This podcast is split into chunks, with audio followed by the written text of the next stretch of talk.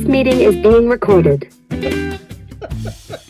hello, hello, hello. Welcome to Only the Show. I'm Kelly. I'm here with my pal Dino Dimuro. How are you, Dino?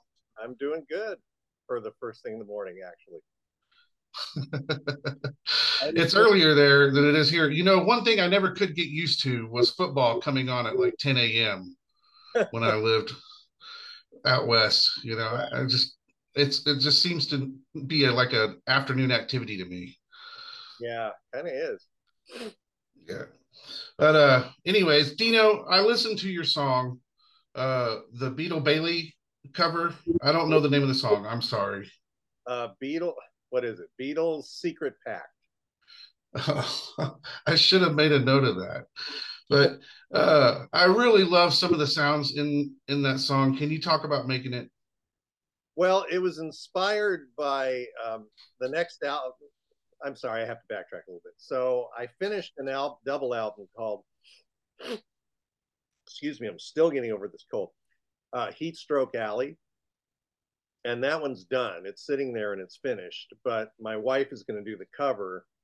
And since we moved and her studio wasn't ready, I I wasn't able to put it out. And I'm happy to wait for whenever she's ready to do it. So meanwhile, I was working on a second out uh, follow up called Machine, which is based on drum loops, drum machines, edited drums. And there was a song by a band I really love called the Civil, uh, the band's called the Civil Union.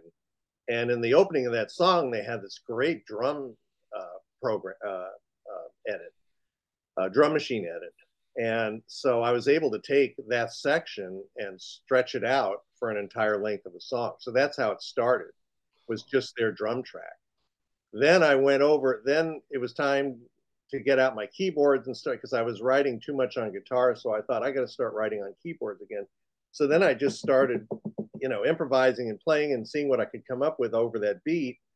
And so then I kept the best stuff and refined it, and then I added guitar and bass, and so that's basically what that is. And and it was supposed to go on machine, but then Heatstroke Alley was almost done, and I went, you know what, this this album really could use a keyboard song. So I just I pulled it backwards and put it into Heatstroke Alley. But since Heatstroke is not out, I no one's really hearing it, so I thought, okay, gonna release it now.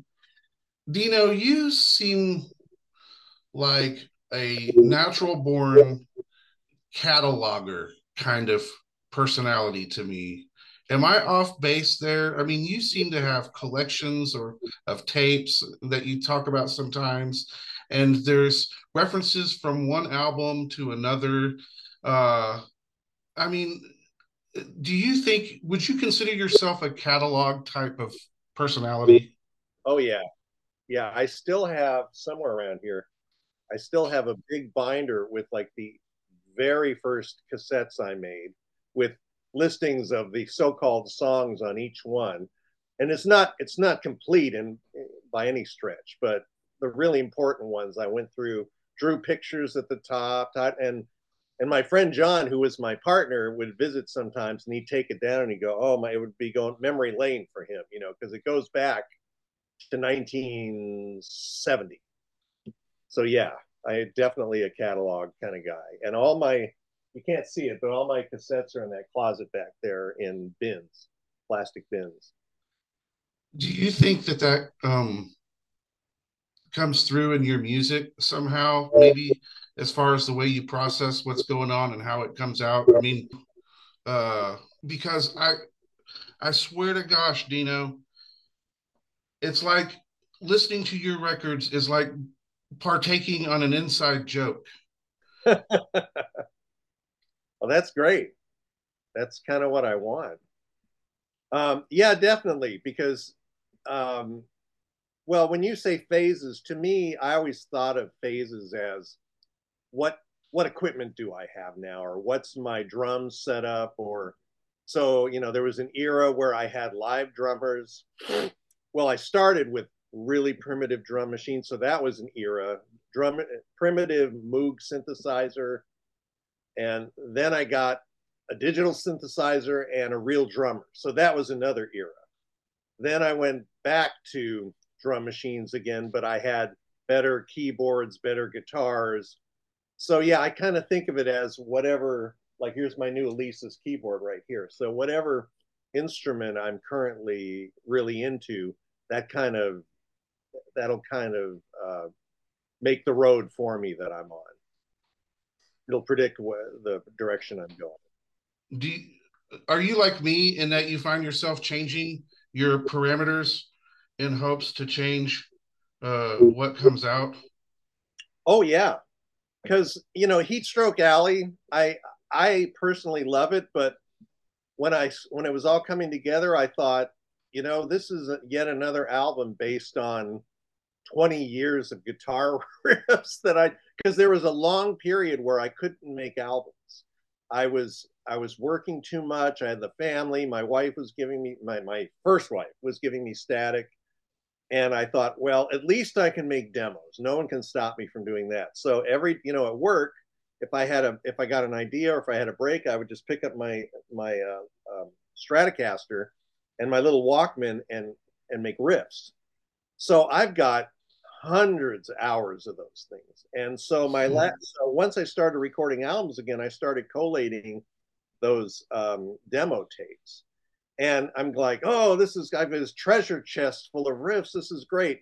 But by the time I made Heatstroke Alley, I went, you know, these are all starting to sound like guitar based songs or riff based and kind of short. And, and and I used to have a whole keyboard thing that I did. I was kind of known for. Um, so that's why you know I got the new 88 key uh, keyboard because I went. It's time for me to change up the sound. I really need to get away from those riffs for a while and get more of a piano sound, piano composition because I I write differently on the piano for sure. And that and you know Beetle was one of the, was one of the first. When excuse me, I've been doing so many interviews. I'm gonna get hoarse. Uh, but when you started out, uh, or what got you started in music? We know what got you started with sound effects and the sound, and you hearing the sounds at an early age, and wanting to, you know, record them and manipulate them or whatever. But what got the, what was the? Do you remember a musical moment that got you that made you go, yeah, that's that's where I'm headed? Well, the absolute earliest was Bonnie and Clyde.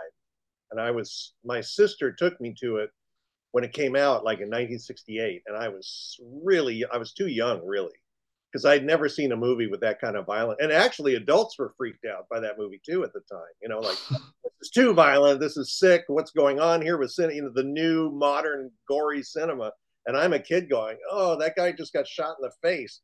Well, behind every time they're going away in their jalopies, I'm hearing Flatt and Scruggs, and I just I totally fell in love with that sound. And you know, when you look at modern banjo play or you know other banjo players who play in that style, they all point to Scruggs. They all had that same reaction that I did that they just absolutely wanted to learn that. Um, and I got the Scruggs book. I got you know, uh, I really tried to learn his style, and I only ever learned it like minus 200 speed or so. I can go there, there, there, That's as fast as I. But I fake it on the on my song. So just I love the sound anyway. I don't care that I can't actually play the banjo. I just love banjos. That is a good segue into the next. I wanted to talk about all the things you do and instruments you play and how. I mean, along with being a musician, you're a gifted editor and I just wanted you to talk about maybe the process of making a song and the instruments you might incorporate in doing so. Um, let's see. Well, I have to say that I think of everything that I do. Like, I would not say I'm a great guitar player. I know I have a certain level that if I really practice, I get to a pretty good level. Um, keyboards, I'm really not that great. But what I am great at and and I'm not ashamed to say it is editing, and that has to that goes for sound editing, which was my job for years, uh, song editing, uh, picture editing, even text editing. That's I, I just have the mind of an editor, and I think the one of the reasons is when I took filmmaking classes as a kid, so much of my footage was shaky and crappy and out of focus that before I showed it to anybody, I went, I have to cut out all the bad stuff, you know. So that trained me. So then I would show people, they go, Whoa, that's great. And I go, God, you have no idea what you didn't see. So music's the same thing. It's like people constantly say, How do you do it? And you're so fluid and you have chops. And I'm like, I don't have any chops. Like you put me on the stage right now, and people, in fact, when I first took, I had taken piano lessons when I was with from my grandmother when I was like five, but then in my early 30s, I I wanted to learn like jazz voicings on piano. I want, or no, I wanted to learn, yeah, kind of a jazz style on piano. I wanted to sort of learn more of what I was trying to do and I played my new teacher one of my songs, and he got all excited and he goes, "Oh my God, could you play this? Could you play?" And he gets out this sheet Beethoven sheet music, and I go, "Well, maybe if you give me a little time." And he goes, "Well, just play something," and I go, "Dun dun dun dun dun." dun da da da and his face went and he goes well clearly you're a really good at it was so embarrassing because you know I couldn't play, so I learned yeah. a little bit from him. But yeah, that's so. So to answer your question, which I guess I haven't done, um, the editing. I'll, I'll try to think. I'll try to imagine what I want to do with a song and do as much as I can with my own abilities. But then the editing is another at least half of it, if not more, because and, and and a lot of times I think, you know, if I just learned to play these damn instruments, maybe I wouldn't have to spend so much time editing. But I don't know if even then, if I played better, I don't know if I would even spend less time because I can't stop myself from going in and oh that note's wrong and cutting and pasting the correct note and oh that transition and this I played it much better here, so I'm moving it over here. And when I hear your music, it's I go, God, those are people that can play. It's like what you know. Hmm. I, I don't I don't I don't know about that, Dino. I, I listen to your music and I I think you've I think you can play. Yeah, that's because I'm an editor. and people go, we have to have a live show for the indie hunt people. Like, oh crap, I'll be in the woodshed for two years before I can do that. Yeah, yeah, I'm in the same boat there. It's been so long. It's it's been since before COVID since we played a gig.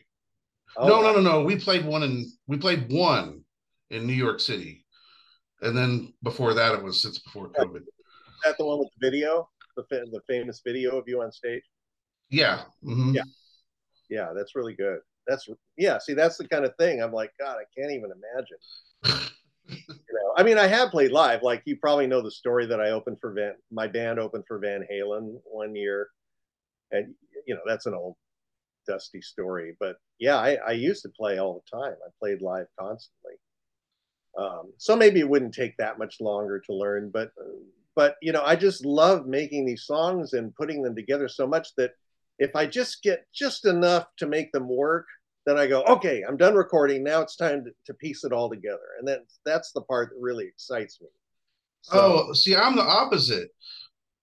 I spend forever and ever recording. And then I get about halfway into the mixing and I'm like, I need a mixer. That's and I and I send it to a mixer. So sure. But uh but yeah, I'll spend eleven months I spent eleven months recording Ramses. Wow.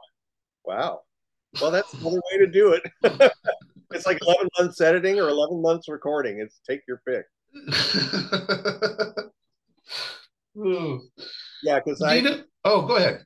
No, I was just going to say, in a way, it's it's it's not the most ideal way to work because, like, I have machine and on my um, i on my iPhone, and I listen to it when I go on my walks. If I'm not reviewing another album or something, I'll listen to it in progress, and I'll go, God, then it's halfway there. I just got to fix this, fix that, fix that. But what happens is I get to know my own album so well that by the time it comes out, it's like, oh, like I've heard this a thousand times, you know, and it, I'd like it to be a little more fresh for me.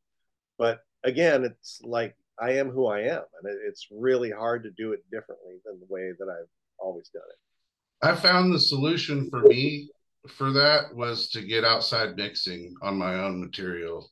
Mm-hmm. And I like it just like anybody else's material. Uh that but you're so good at mixing, there's no reason for you to do that.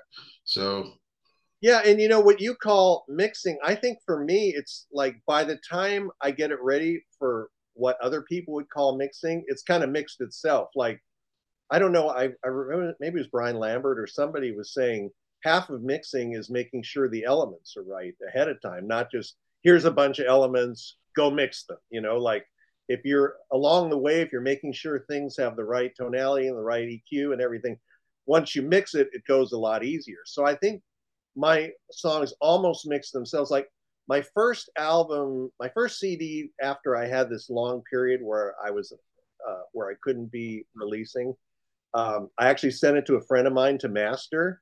And he said, first of all, he said, it's too hot. I can't, there's not enough headroom to master. But then he said, sounds good to me. I would just put it out the way it is. And so that's what I did. And I really can't, it doesn't sound bad to me either, you know? So. Is that the Bailey song? I'm sorry. Is that the ba- is that the Bailey's song? No, it's an album called I Don't Know Tomorrow. Mm. Um, that came out about three and a half. It was the first album I made after um, I had um, moved out of my old house and moved in with Sharon and gotten my new computer set at Gower. I'm sorry, you know what? It was actually after I retired from sound editing, from cable sound editing. So I got the new Pro Tools, and that was here's going to be my first album.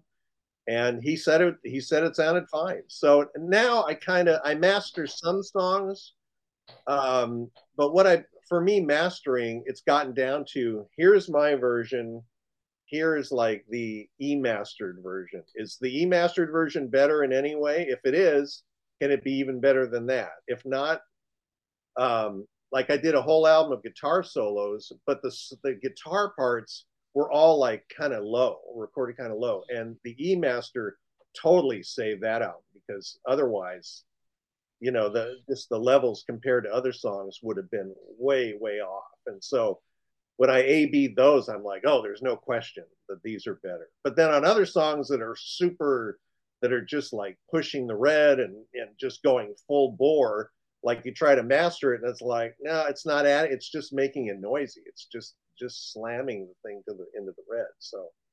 Yeah i i always send my tracks at minus six db it i'm just used to that's just what i'm used to doing you know?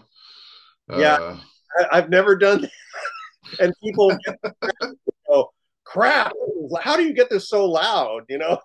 Because i don't know what i'm doing i guess Um, so, on the other hand, I don't have to do much because if I can't do anything else to it because it's so it's already right there. I know I've you know, and I've tried to do it the right way, and I I just can't. I'm just like, as long as these songs, you know, no one's ever jumped up at me and said, "This is technically wrong. This doesn't sound right." I mean, literally nobody has said that to me, and as soon as someone does, I probably like sit up straight and go, "Shit, what do I do now?" But since I never hear that, I go, "Well, just keep going. You know, why not?" Yeah, yeah. Uh, host had uh, similar experiences with his music. With mix. host, the host, yeah, with some of his songs, his early mixes, people were giving him um, suggestions and things, and um, but then he realized they were actually fine, and people were just nitpicking. Yeah. Or he was actually closer to it being being right than he wasn't. Yeah, I don't want to speak for him, but that's kind of the lesson I got from that. You know what happens as a musician so often is uh, people think you're new and they hear a song that you did uh, and they want to give you advice, not realizing it's like the 300th song you've done over the course of 15 to 20 years. Have you experienced this? Oh yeah. Oh yeah. Yeah, usually and usually it's trolls like you know, like if you listen to something of mine, you kind of need a little. You kind of just can't jump in and assume it's going to be like ABBA or something. And, and so somebody will, especially YouTube, people seem to like randomly click on a song of mine on YouTube and they'll go, "Dude, your song is not good." oh no!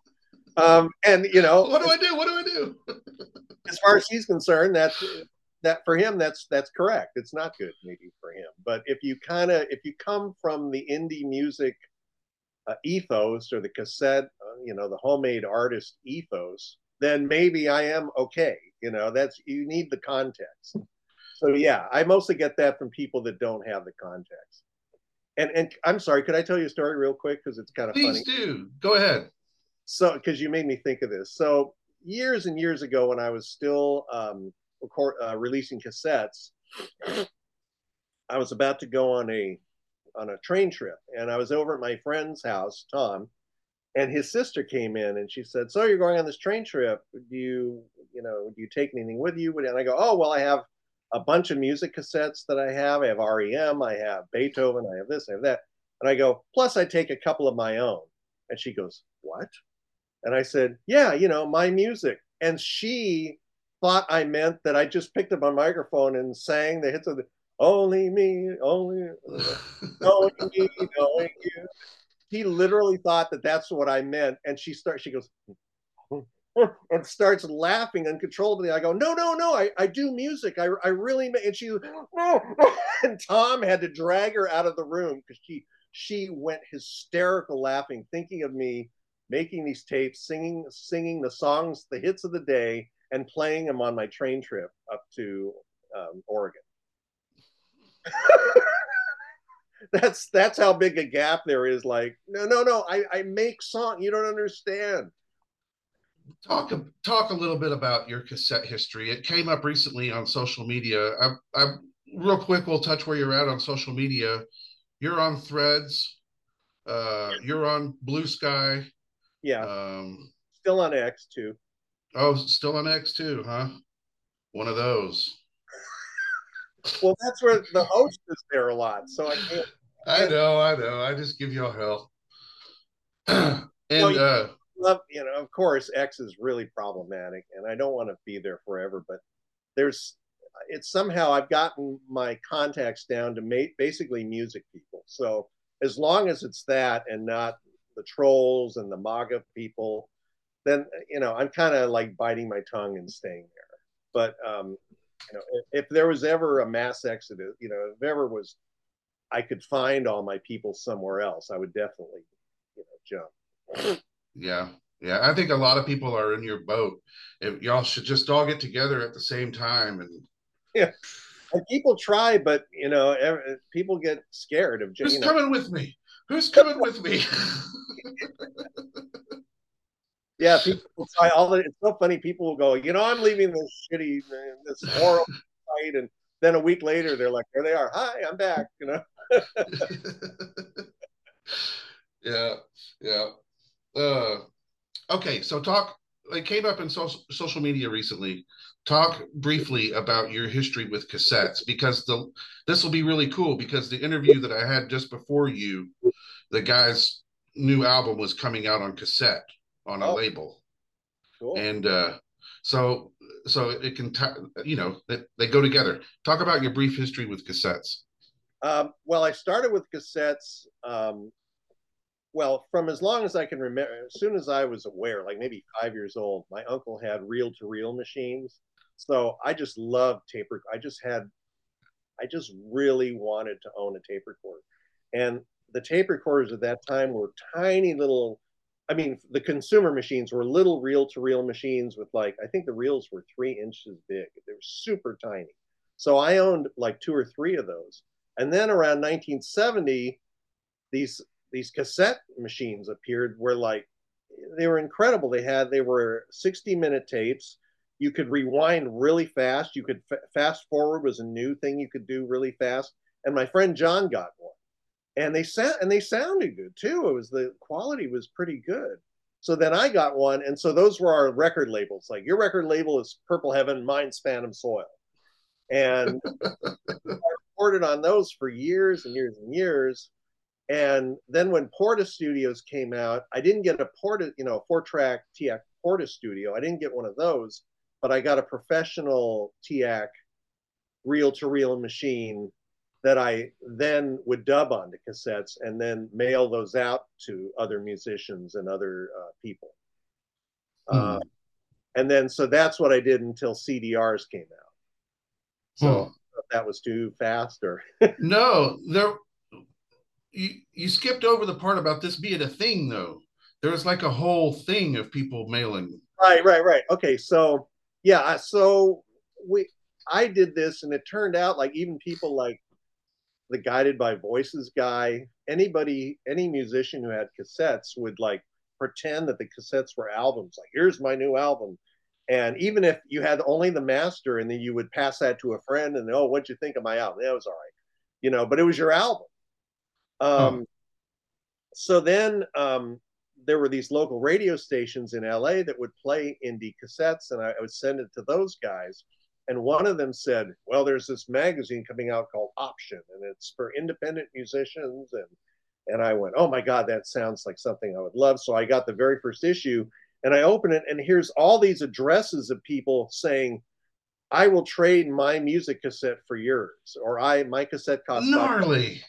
yeah, and then reviews of these, I mean, reviews of these cassettes. And I'm like, oh my God, everybody's doing this across the world.